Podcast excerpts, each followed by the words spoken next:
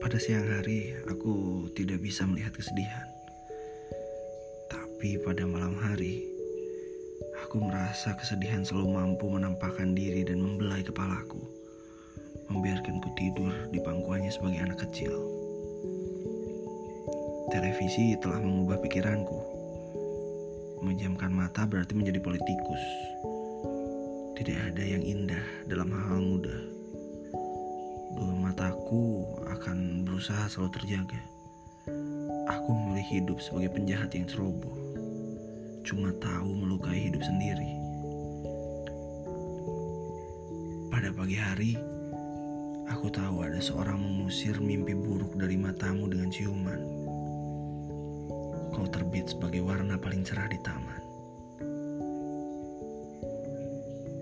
Jika kau ingin mengucapkan selamat tinggal, lakukan seperti matahari tenggelam, kataku pada diri sendiri. Sampai ketemu besok pagi lagi.